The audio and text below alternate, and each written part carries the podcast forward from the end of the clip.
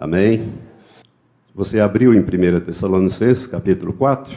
Vejamos então o arrebatamento da igreja novamente, para nós darmos prosseguimento a este assunto. Verso 13. O apóstolo Paulo, pelo Espírito Santo, ele diz: Não queremos, porém, irmãos, que sejais ignorantes acerca dos que já dormem, isto é, dos que já morreram, para que não vos entristeçais como os demais ou os outros que não têm esperança.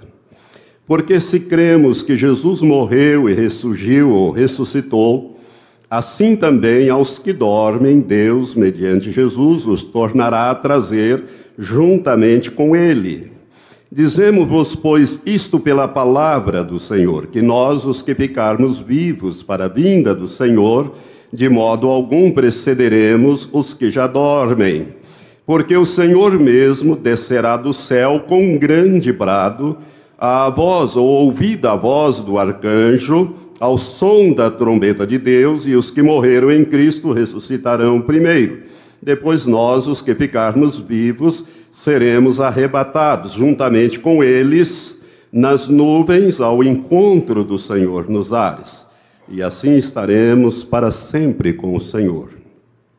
Portanto, consolai-vos uns aos outros com estas palavras. Voltando aí um pouco, algumas páginas, no capítulo 15 da primeira epístola, do apóstolo Paulo à igreja de Corinto, 1 Coríntios 15, versos 50 a 52, nós encontramos esse outro texto que complementa este entendimento ou esta revelação que o apóstolo está dando aqui. No capítulo 15, o apóstolo Paulo, ele ele só fala sobre a ressurreição. Agora lembre-se de uma coisa. A ressurreição é somente do corpo. Não existe ressurreição da alma nem do espírito, porque alma e espírito não morrem. Apenas o corpo deteriora, apenas o corpo se corrompe, no sentido de, de deteriorar-se, e por isso a ressurreição sempre se refere, toda vez que a Bíblia fala em ressurreição, ela está falando em ressurreição do corpo. E ele explica isso aqui em todo esse capítulo 15. E o verso 50 a 52, ele escrevendo também, inspirado pelo Espírito Santo, ele diz: Mas digo isso, irmãos, que carne e sangue não podem herdar o reino de Deus, isto é, o corpo físico não pode herdar o reino de Deus, nem a corrupção, a corrosão herda a incorrupção. Eis aqui vos digo um mistério.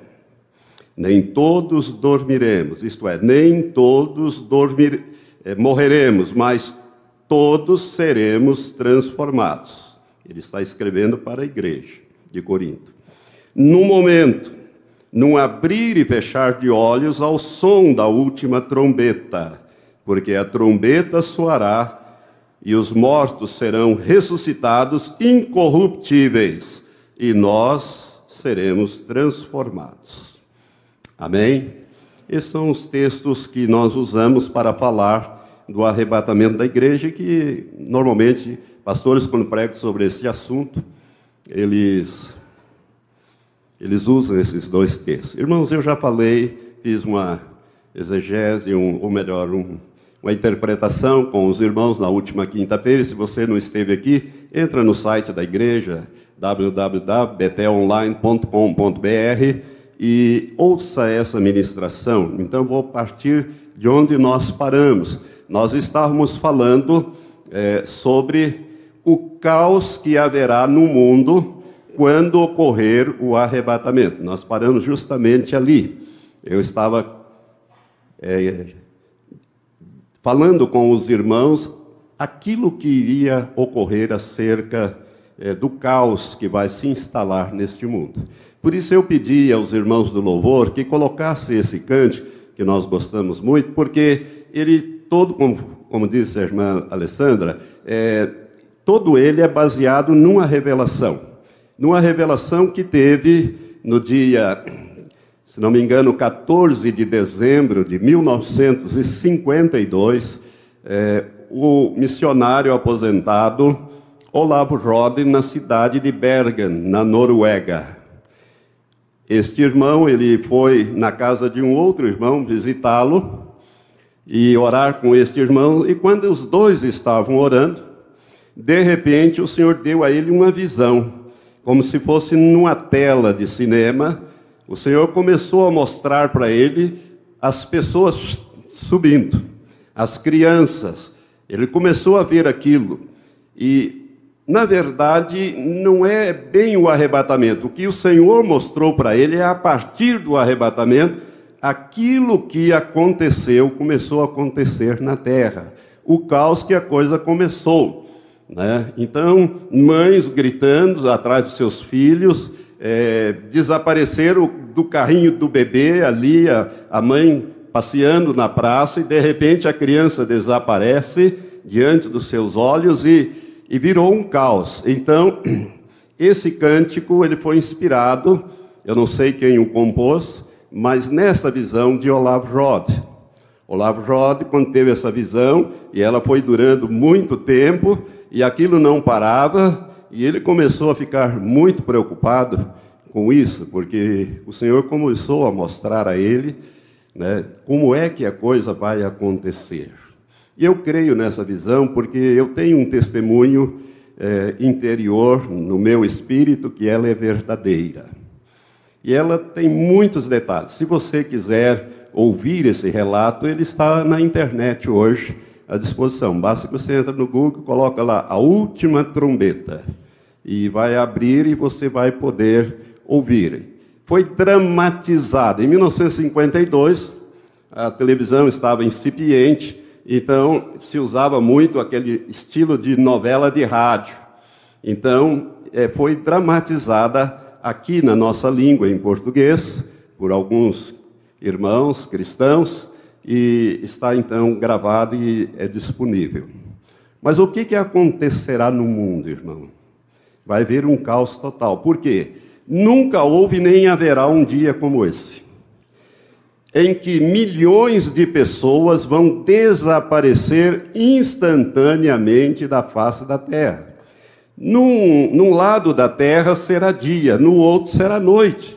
Jesus falou sobre isso em Lucas capítulo 17, também no capítulo 24 de Mateus. Jesus fala que dois estarão no campo, um será tomado, um será levado e o outro será deixado.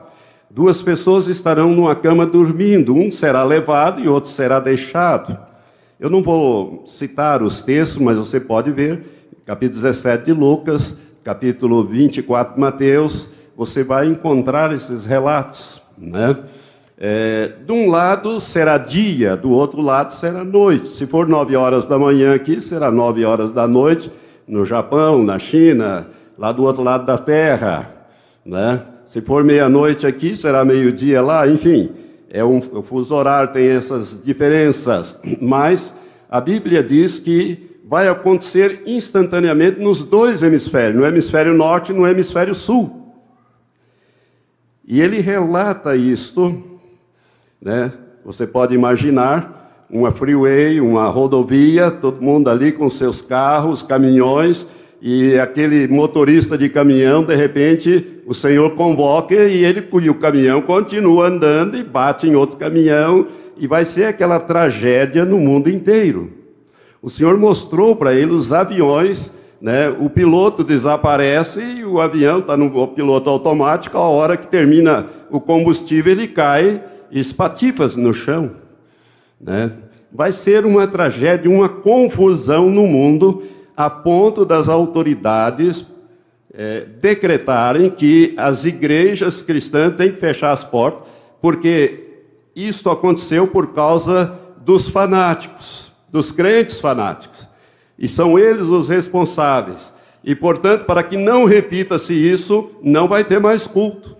É isso que Deus mostrou, como consequência dessas coisas todas. E Deus mostrou também muitos pastores que ficaram, muita gente que ficou, muita gente que foi, muita gente que ficou, criança, maternidade, onde desapareceram todas as crianças. Você pode imaginar a confusão que isso vai virar no mundo inteiro? foi esse caos que Deus mostrou nesta visão ao Love Rod em 1952. Ele ficou muito perturbado com isso e disse: Senhor, se esta visão é tua, se o Senhor quer que eu escreva, torna a dar-me a visão. Duas semanas depois, às dez horas da noite, veio a ele a visão novamente.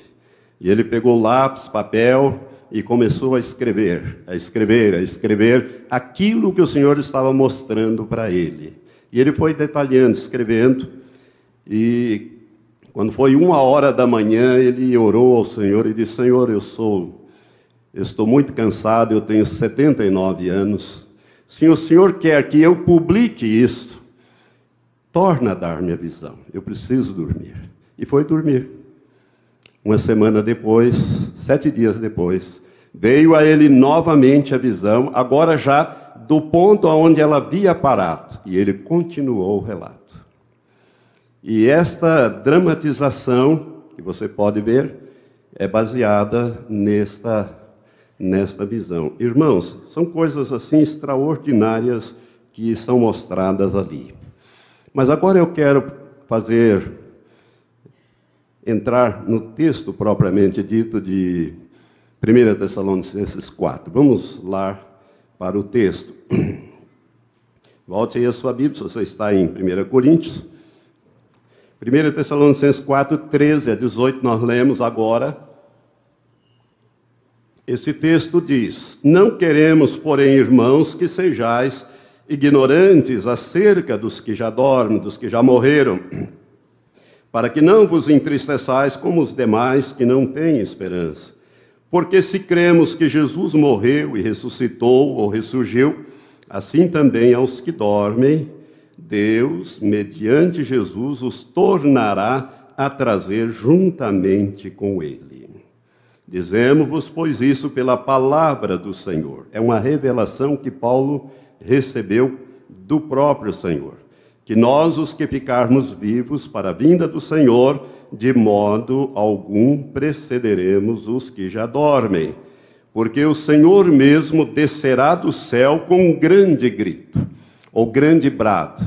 Aqui nós temos três coisas que dão, vão acontecer por ocasião do arrebatamento. Irmãos, vão participar do arrebatamento é, o apóstolo Paulo, os apóstolos, enfim, a igreja que está esperando este dia e que já partiu, já morreu, já está com o Senhor. E nós que estamos vivos aqui. Então, num dado momento, Deus vai dizer a Jesus para ele vir buscar a sua noiva. Para ele vir buscar a sua noiva. Jesus então vai vai pegar, vai convocar o espírito e alma daqueles que estão com ele, que vão participar do arrebatamento, e vai e vão trazer estes com ele. Olha bem o que diz aqui. Verso 14, porque cremos que Jesus morreu e ressuscitou também assim aos que dormem, Deus, mediante Jesus ou através de Jesus, os tornará a trazer juntamente com ele. Ou seja, esses que morreram, que estão no céu aguardando o arrebatamento, o último que acabou de morrer, desde o primeiro, que vai integrar o corpo de Cristo, a igreja, ele vai se ele morreu no Senhor, e se ele morreu santo e repreensível, eu vou mostrar isso. Se ele morreu preparado, ele vai participar. Então, aquele que acabou de morrer, o corpo ainda está quente ainda, né? aqui sendo velado, etc. Desde o primeiro até o último que vão participar, Deus vai autorizar Jesus a trazer com ele, Jesus, o espírito e a alma desses para quê? Para receber o seu corpo, para receber um corpo novo, porque aquele já foi deteriorado pelo tempo, né, pela ação do tempo.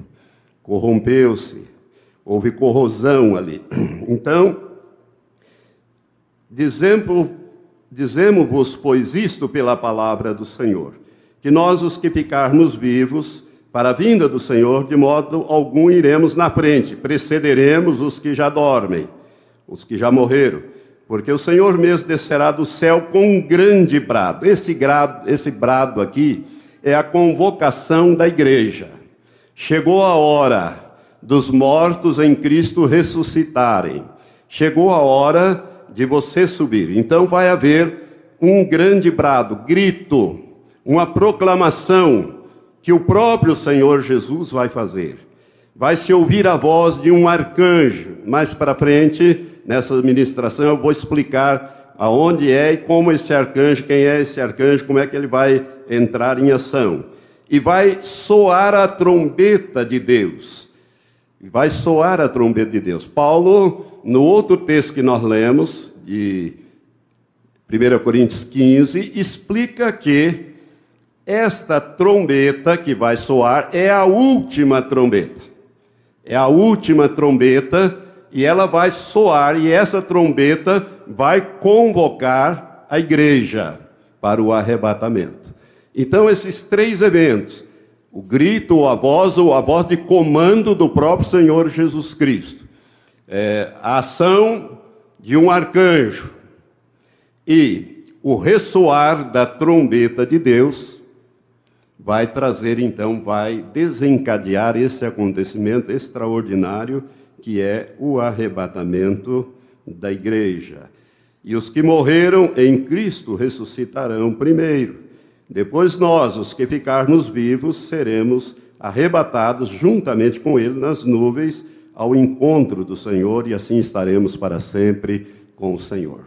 Irmãos, quando quando o Senhor Jesus vier arrebatar a igreja, ele vai é, dar esse comando para que os mortos ressuscitem, e nessa ressurreição eles vão ressuscitar com corpos semelhantes ao que Jesus tinha quando ressuscitou.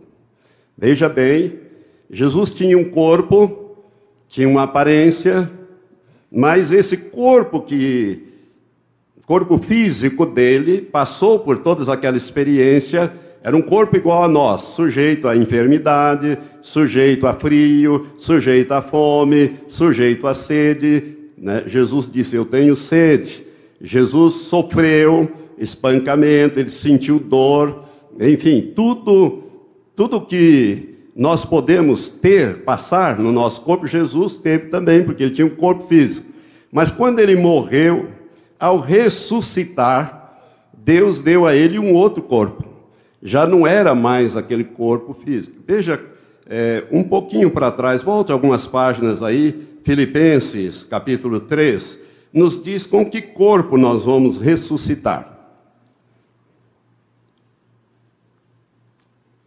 É um corpo de natureza espiritual glorificada, ou glorificado. Filipenses 3, versos 20 e 21, nós lemos assim: Mas a nossa pátria está nos céus, donde também aguardamos o Salvador, o Senhor Jesus Cristo, que transformará o corpo da nossa humilhação para ser conforme ao corpo da sua glória, segundo o seu eficaz poder de até sujeitar a si todas as coisas. Então, essa revelação que também veio através do apóstolo Paulo, nos diz que, num dado momento, aqueles que morreram em Cristo vão ressuscitar primeiro e vão ter um corpo semelhante. Olha bem o que é essa expressão, que transformará o corpo da nossa humilhação, que é esse corpo físico, sujeito a limitações de tempo, de espaço, enfermidade, doença, morte, dor, tristeza, tanta coisa, né? É um corpo atômico formado por átomos, né? É, o corpo da nossa humilhação para ser conforme ao corpo da sua glória. Essa palavra conforme significa que vai ter a semelhança, vai ser semelhante ao corpo dele, um corpo glorificado. Quando Jesus morreu, ele morreu no seu corpo físico, mas quando ele ressuscitou, aquele corpo dele era capaz de passar pelas paredes, é, era capaz de se deslocar no tempo e no espaço instantaneamente. É esse corpo, irmão, que nós precisamos para nos mover nas esferas celestiais. Por isso que carne e sangue não pode herdar o reino de Deus, não pode ir para o céu, porque carne e sangue não vai se mover nas esferas, tem limitação. Eu disse que se Enoque, se fosse o Enoque bíblico que iria voltar, ele já tinha morrido há muito tempo, porque tem milênios que ele foi para lá, e ele já teria morrido, assim como Elias também. Então não é nem o Enoque nem o Elias, aqueles que foram. Por isso, quando eu falei sobre as duas testemunhas, eu expliquei isso. Esse corpo que nós vamos então ressuscitar com ele é um corpo semelhante ao que Jesus tinha. É, volte um pouco aí, Lucas 24, é, só para você ter uma ideia do que nós estamos falando. No capítulo 24, Jesus, ali, a partir do verso 13, ele vai com dois discípulos que estavam indo para a aldeia de Emaús, e quando ele aceita o convite para entrar e comer com eles, no momento em que Jesus vai partir o pão, eles reconhecem Jesus.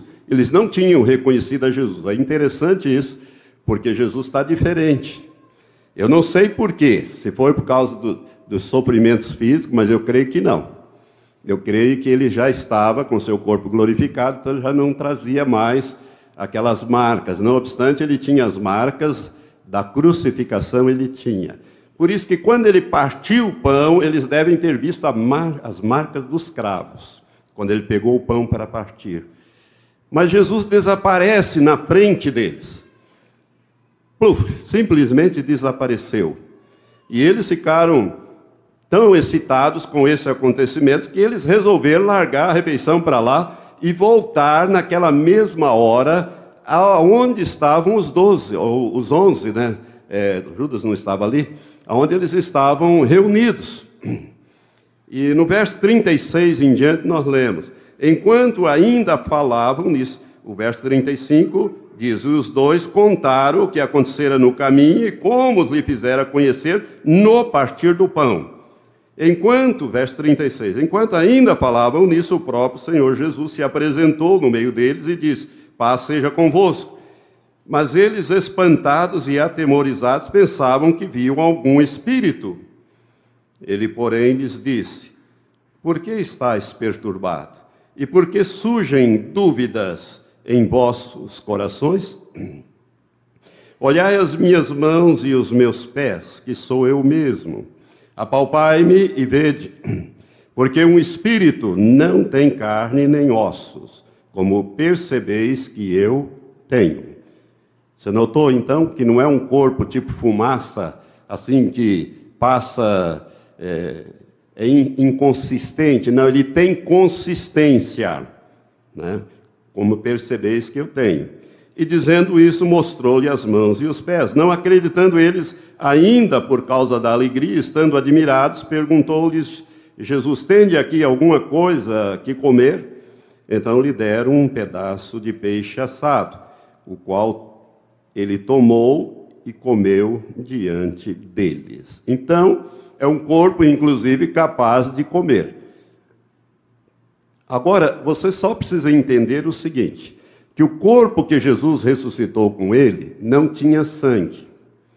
É por isso que ele diz carne e ossos, ele não fala em sangue. Por quê? Porque o corpo, o sangue de Jesus ficou na terra, seu sangue foi vertido como preço de resgate da humanidade, dos homens.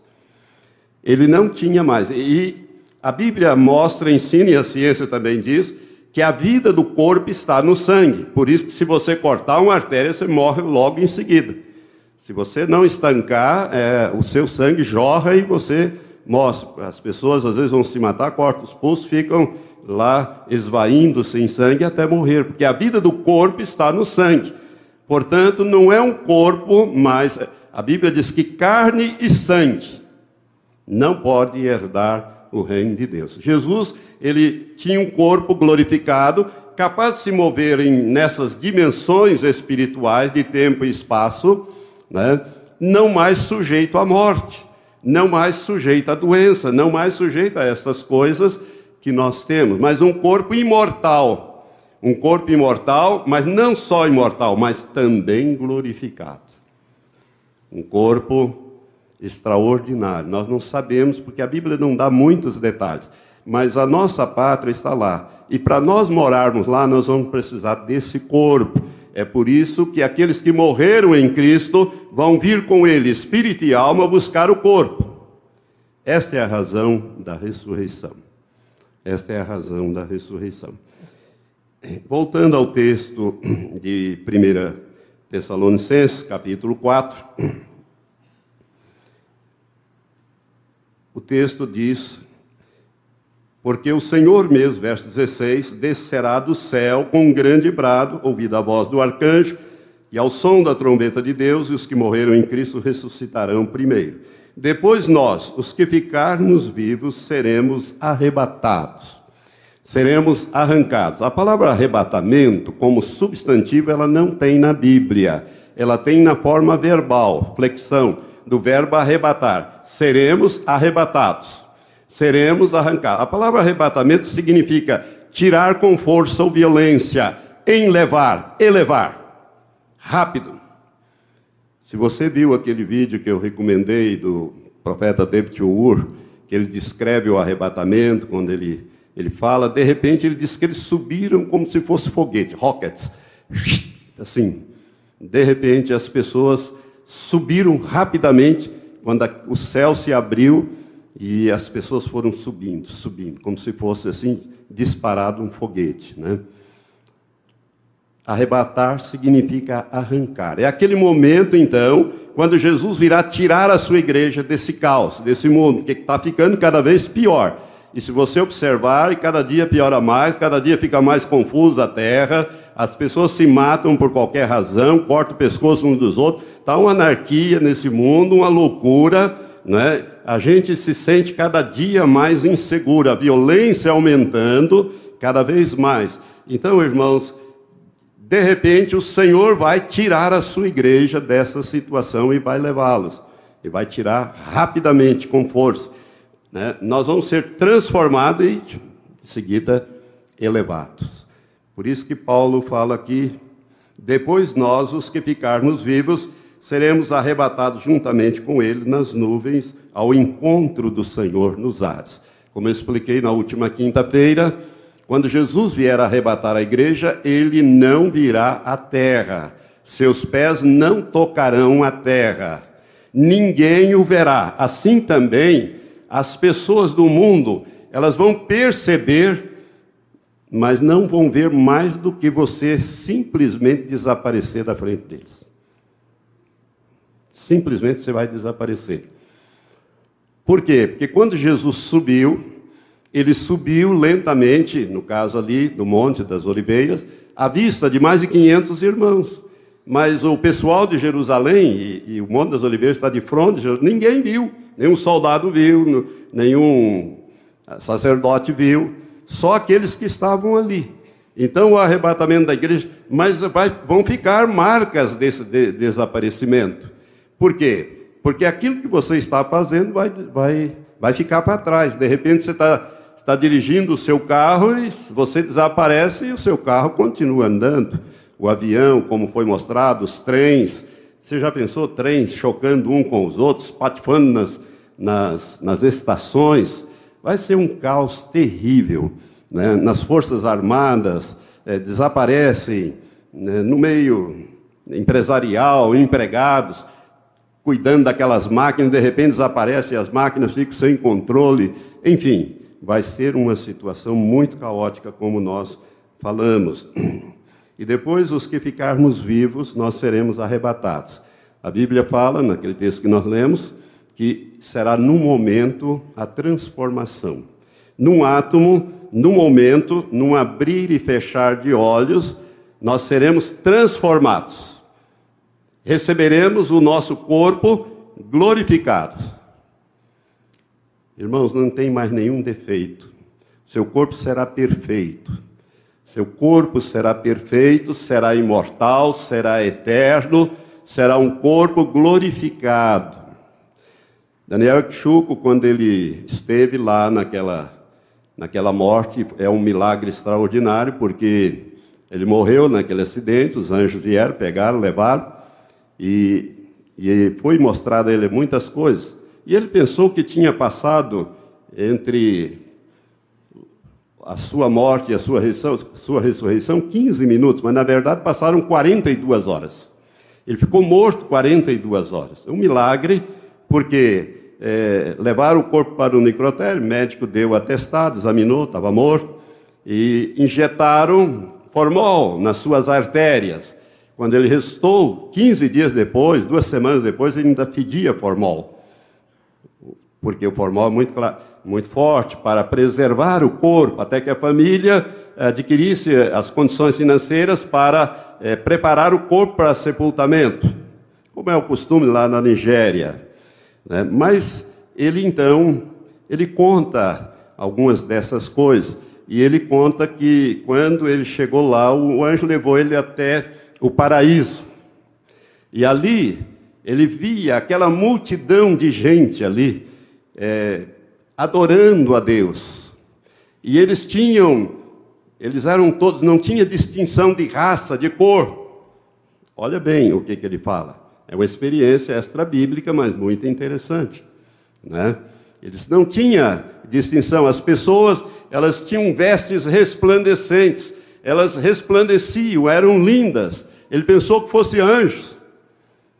Aí o anjo que o guiava disse: Não, esses são aqueles que nasceram de novo, viveram uma vida de santidade, se prepararam e estão aqui. Mostrou para ele isso. Ele queria até ficar ali, mas o anjo disse: Não, você foi trazido por um outro propósito. Eu vou te mostrar. Foi aí que ele levou ele até a Nova Jerusalém, depois levou ele no inferno. E ali do inferno é que ele ressuscitou. É bem interessante, tem na internet também este, esses dados. O que eu estou tentando passar para os irmãos procurando passar, é que o arrebatamento da igreja vai ser assim, irmãos. Num dado momento, numa hora, num dia determinado, numa hora específica, desaparecerão milhões de pessoas da face da terra. Os túmulos serão, as pessoas vão ser ressuscitadas. Veja quando aconteceu, o que, que aconteceu com Jesus na ressurreição. O que, que aconteceu? Veio um anjo e fez o quê? removeu a pedra. Removeu a pedra e sentou em cima dela. E Jesus saiu de dentro, porque o, túmulo antigamente era escavado na rocha. Eu estive nesse lugar, lá em Jerusalém, o jardim do túmulo, aonde o corpo de Jesus foi colocado. Ele é escavado numa rocha. O anjo removeu a pedra, sentou em cima dela e Jesus ressuscitou ali. Eu não sei se vai ser assim, mas nós podemos criar um paralelo que os túmulos vão simplesmente dar conta daqueles corpos, mas não vai ser mais um corpo formado por átomos, atômico, um corpo como nós, é, é, é o nosso atual, cheio de problemas, de defeitos, de estrutura, às vezes defeitos genéticos. Não, não. O corpo de Jesus ressurreto era perfeito e nós vamos ter corpos perfeitos vestimentas resplandecentes, e nós vamos viver para sempre na casa do Pai. Os que estiverem vivos serão transformados, instantaneamente transformados, e subiremos os dois grupos a encontrar o Senhor nos ares, e assim estaremos para sempre com o Senhor. Amém? Você vai participar? Jesus vem para buscar os seus. Prepara-te Prepara-te em santidade. Por que, que nós temos que estar preparados? Abra sua Bíblia, eu quero encerrar essa, essa, essa parte é, lendo Mateus 20, 24, na, 24, 25. Na verdade, é o capítulo 25 que nós vamos ler de Mateus. Esta, Jesus, quando ele fala, irmãos, sobre o sermão profético, foi o último sermão que ele pregou, e ele pregou dois dias antes de ser preso e crucificado. Para ilustrar toda a revelação que ele trouxe, ele contou três parábolas. Uma delas está no capítulo 24, do verso 45 até o final, que é a parábola dos dois servos. Aqui está se falando dos dois tipos de líderes que ele colocou sobre o seu povo para alimentar, preparar o seu povo. Tem dois tipos de líderes. Mas no capítulo 25, ele coloca mais duas, duas parábolas, e uma delas refere-se à igreja. A parábola dos talentos, que é do verso 14 em diante, é, refere-se a pessoas, aos, aos santos, às pessoas, aquilo que Deus deu para você, a capacidade que Ele te deu. Quem, quem nasceu de novo, recebeu o Espírito Santo, tem pelo menos um talento. E esse talento aqui não é habilidade para fazer alguma coisa. Talentos são riquezas. É, é, uma palavra, é um valor monetário. Um talento de ouro ou um talento de prata pesavam 49 quilos. Então, 49 quilos de ouro era um talento de ouro. 49 quilos de prata era um talento de prata. Então, aqui, cada um de nós recebemos pelo menos um talento, ou seja, uma riqueza, um valor que ele quer que nós negociemos para adquirir mais, né? Para depois prestarmos contas com ele. Mas não é essa a parábola que eu quero. Eu quero a parábola das dez virgens, no capítulo 25, diz assim: Então o reino dos céus será semelhante a dez virgens que, tomando as suas lâmpadas, saíram ao encontro do noivo. Cinco delas eram insensatas e cinco prudentes. Ora, as insensatas, tomando as lâmpadas, não levaram azeite consigo. As prudentes, porém, levaram azeite em suas vasilhas, juntamente com as lâmpadas. E tardando o noivo, cochilaram todas e dormiram. Mas à meia-noite ouviu-se um grito: Eis o noivo, saí-lhe ao encontro. Então todas aquelas virgens se levantaram e prepararam as suas lâmpadas. E, a, e as insensatas disseram às prudentes: Dai-nos do vosso azeite, porque as nossas lâmpadas estão se apagando. Mas as prudentes responderam: Não, pois de certo não chegaria para nós e para vós. E diante aos que o vendem, comprai-o para vós. E tendo elas ido comprá-lo, chegou o noivo. E as que estavam preparadas entraram com ele para as bodas e fechou-se a porta. Depois vieram também as outras virgens e disseram: Senhor, Senhor, abre-nos a porta. Ele, porém, respondeu: Em verdade vos digo, não vos conheço. Vigiai, pois, porque não sabeis nem o dia e nem a hora. O que Jesus está falando aqui, irmãos, é o seguinte: nós não devemos nos apegar a detalhes da parábola. A parábola é um, ele conta algo assim conhecido das pessoas, normal, cotidiano, para ensinar sobre princípios espirituais. E ele está dizendo aqui que aquelas que serão, aqueles aqueles que serão levados são aqueles que estiverem preparados. É o versículo 10. Para você participar, você tem que estar preparado. Veja bem Aqui a igreja é simbolizada por dez virgens, ou seja, por um povo. Uns, todos eles tinham azeite, todos eles tinham lâmpadas. Lâmpadas é luz, né? A luz era sustentada pelo azeite. Azeite é símbolo de quem? Do Espírito Santo. Todas elas tinham o Espírito Santo. Mas todas elas também saíram para esperar o noivo. Nós estamos esperando esse noivo há quase dois mil anos.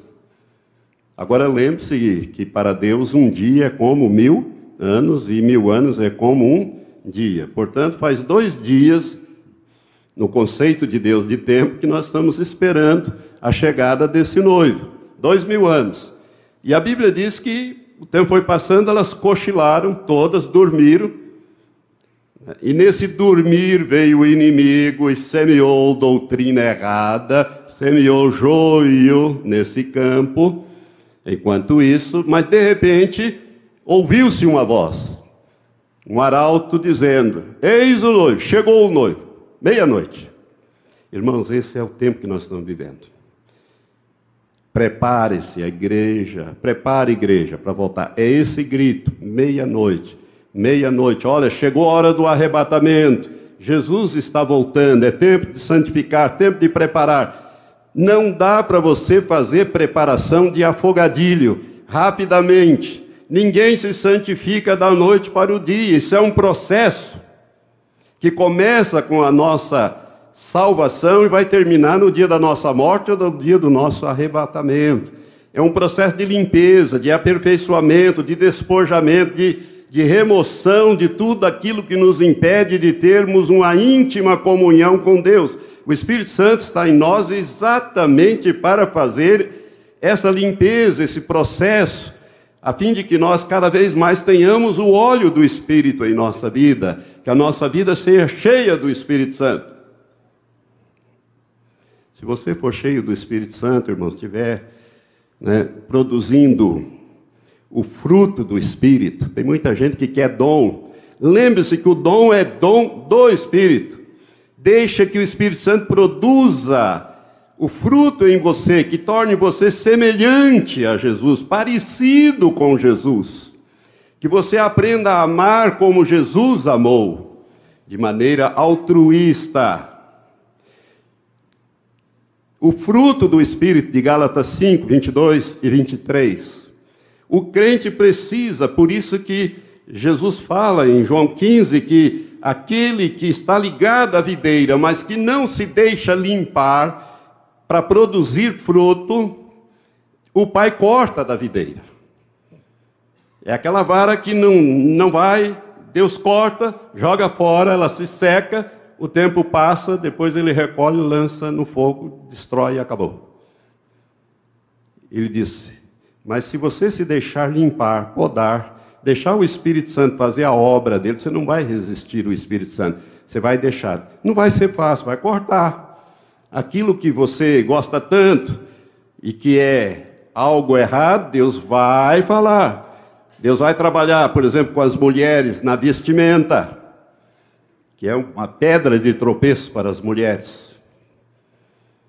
Com os homens, dinheiro, posição, essas coisas todas que a gente tem falado tanto aqui, e não me cansarei de falar até o último dia, porque eu tenho que preparar vocês. Então, isto tudo, irmãos, santificação é um processo, né, que vai cada dia mais você vai ficando parecido com Jesus.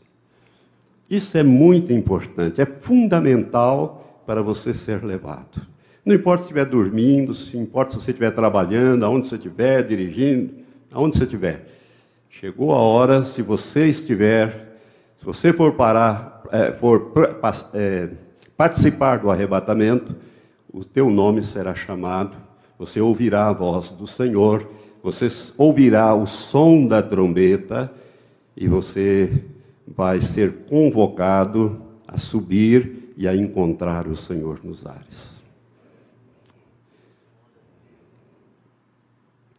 Eu poderia ainda falar mais alguma coisa, mas eu, eu quero bater muito nesse, nesse ponto. Irmãos, a santificação, ela é, ela é fundamental. A doutrina da santificação, ela é tão fundamental que o diabo ele faz tudo para você nem entender e nem se submeter a esse ensino. Ele sabe. O diabo conhece Deus, porque ele foi criado por Deus, como Lúcifer. E ele sabe que Deus é um Deus de palavra. Tudo que Deus fala, ele cumpre. E a Bíblia diz que sem a santificação ninguém verá o Senhor. Então Satanás sabe dessa verdade e ele procura desviar o cristão da santificação. E Deus tem falado com alguns, eu tenho certeza que Ele fala comigo, Ele deve falar com você também, de algumas coisas na sua vida que o Senhor não se agrada. E Ele quer que você mude isso. Mas é você que tem que fazer. Você tem que deixar o Espírito Santo fazer, no sentido de você fazer um trabalho de parceria com o Espírito Santo. Se ele vem falando com você, pare de ver esse tipo de programa na TV, Pare. Se você não tem domínio próprio, você precisa desse fruto do Espírito. Se você come desordenadamente, a glutonaria é obra da carne.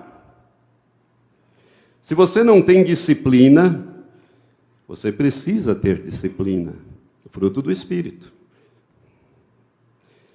Se você é uma pessoa bruta, trata esposos, filhos, um, do, um dos, dos aspectos do fruto do Espírito é bondade, benignidade. Isso fala de cavalheirismo, de pessoas, pessoas educadas, que respeitam os outros, que tratam os outros bem, principalmente a esposa.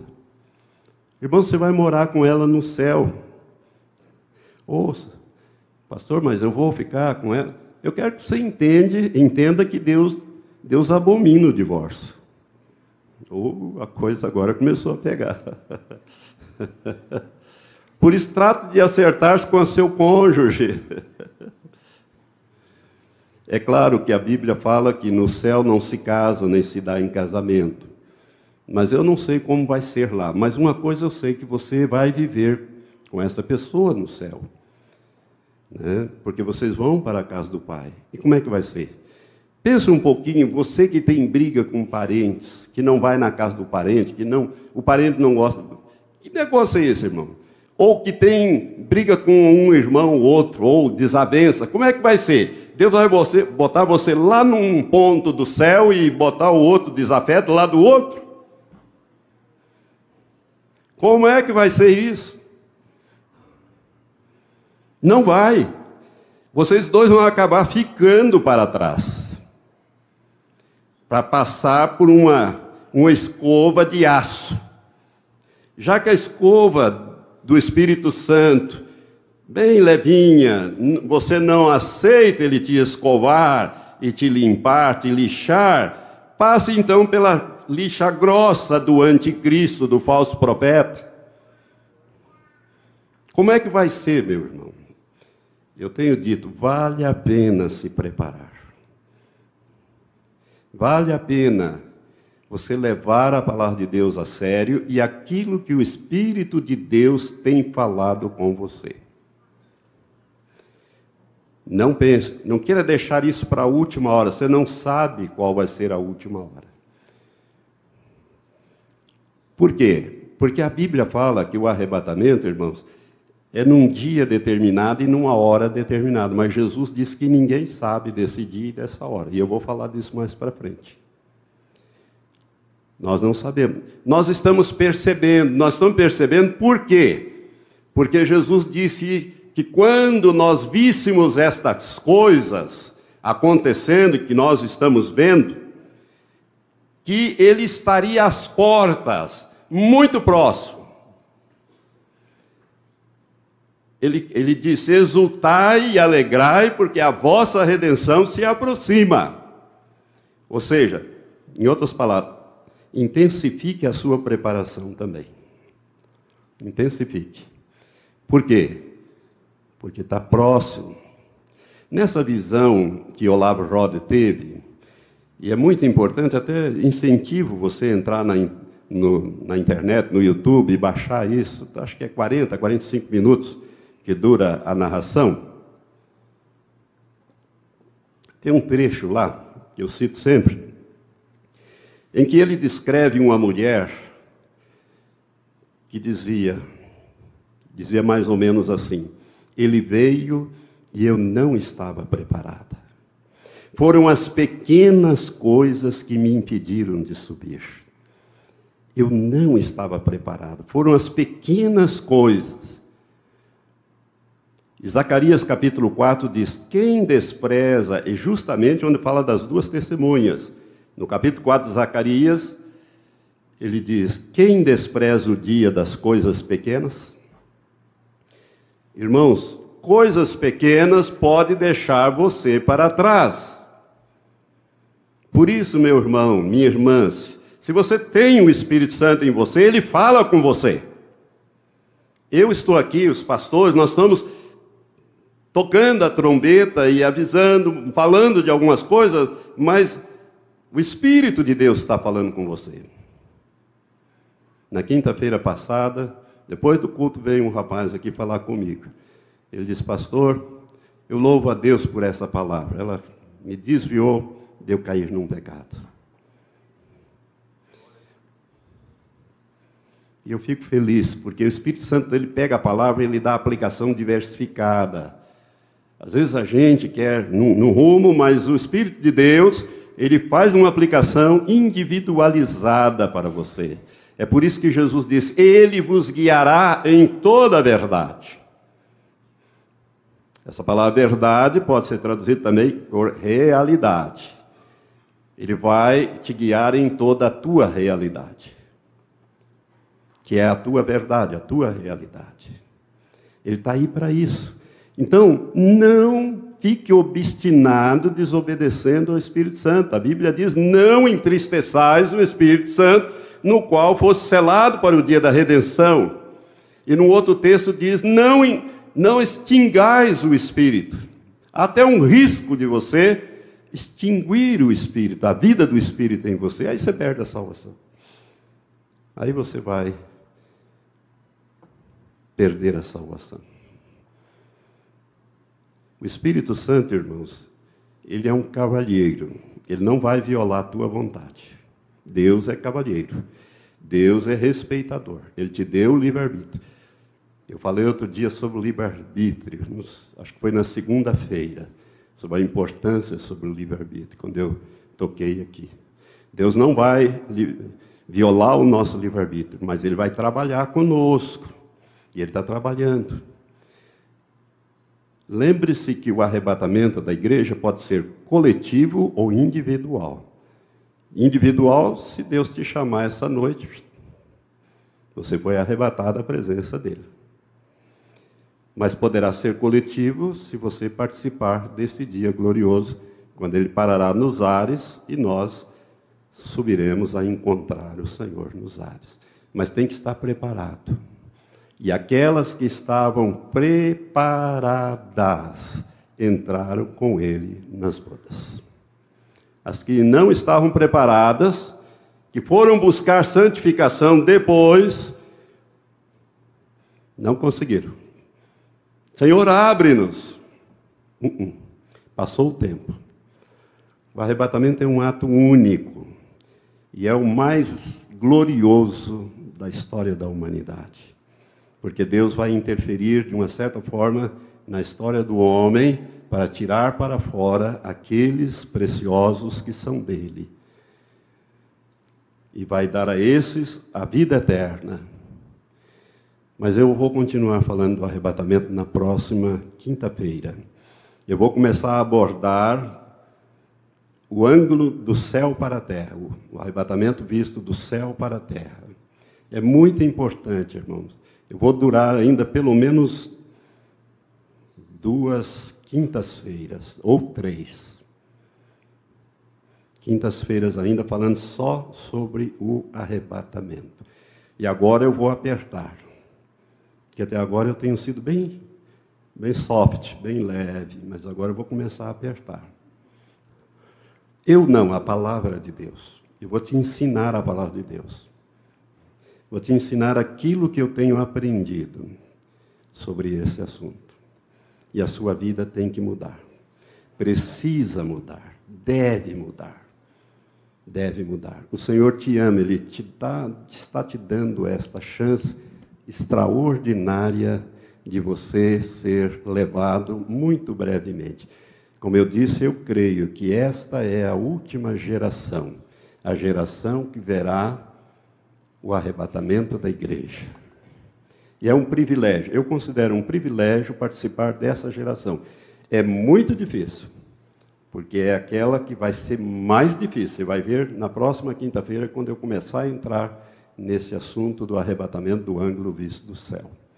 E talvez nessa quinta-feira eu comece já a falar daquilo que Deus me ensinou, o Espírito Santo me trouxe como uma revelação de expansão na próxima quinta-feira. Então eu quero convidar você a estar aqui. Agora, quero pedir que você feche os seus olhos. Enquanto você ora e intercede pela sua vida, eu quero dar uma oportunidade para aquelas pessoas que não nasceram de novo ainda, mas que querem entregar a sua vida a Jesus. Querem, pela fé, receber hoje o Senhor Jesus como seu Senhor e o seu Salvador. Se você nunca fez essa decisão, eu quero te dar essa oportunidade de você fazê-lo agora. Se você quer receber Jesus como seu Senhor e nascer na família de Deus hoje, e ter o seu nome escrito no livro da vida e se preparar para o arrebatamento, porque o arrebatamento começa com o novo nascimento. Se você quer tomar essa decisão, levante bem alto a sua mão, eu quero orar com você aqui na frente. Levante bem alto. Se você nunca fez essa decisão, se você já fez, não precisa fazer mais. Se ela foi sincera, está valendo. Há alguém entre nós? Mas que maravilha! Ninguém. Eu não vou insistir, não. Pode parar de orar. Olha aqui para mim. Que maravilha. Todos aqui salvos. Todos nascidos de novo. Que maravilha. Fico feliz por isso, irmãos. É um privilégio ministrar para uma igreja salva. Então é só a preparação mesmo. É só você abandonar o pecado, deixar o pecado se aproximar mais de Deus, viver uma vida que agrada a Deus, para o Senhor te levar. Amém? Vamos ficar em pé então?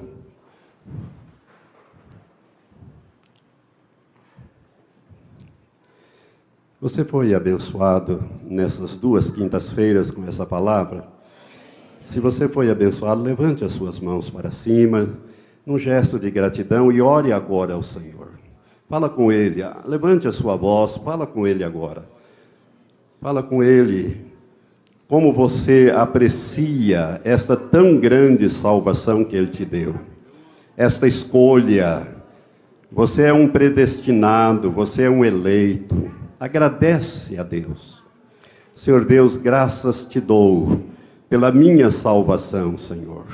Graças te dou também pela salvação da minha família da minha esposa, das minhas três filhas, dos meus genros, Senhor. Ó Deus, os meus netos estão debaixo da tua misericórdia. Graças te dou pela salvação dos meus irmãos de sangue. Ó Deus, cada um deles, meu Pai, o Senhor tem alcançado cada um deles para o teu reino. Deus Santo, eu te louvo e te agradeço por esta tão grande salvação. Ó Pai, se o Senhor me conceder o privilégio de participar do arrebatamento, será, Senhor, um alto privilégio.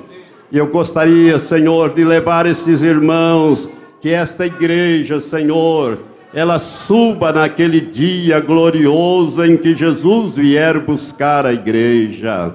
Que cada um ouça o seu nome e suba naquele momento glorioso Ó Deus, e que as famílias aqui representadas sejam também alcançadas para o teu reino. Que nenhum desses, ó Pai, que o Senhor tem nos dado a promessa, fique para trás, mas que todos alcancem o teu reino. Muito obrigado, Pai, por essa meditação. Ó Pai, ela é tão importante para nós, ela fortalece a nossa fé, a nossa esperança Maranata, Senhor, Maranata, vem logo, Senhor Jesus, porque nós queremos estar para sempre com o Senhor. Pai, vai desprendendo o seu povo das amarras, ó Deus, dos embaraços que tão de perto nos rodeiam. Ó Deus, tira os embaraços, Senhor, das vidas. Ó Deus, que nós possamos rejeitar o mal e escolher o bem rejeitar o pecado na nossa vida. Ó Deus, que haja crescimento espiritual com estas meditações. É a minha súplica, a minha oração com ações de graças, no nome de Jesus, meu Senhor. Amém. Amém. Graças a Deus.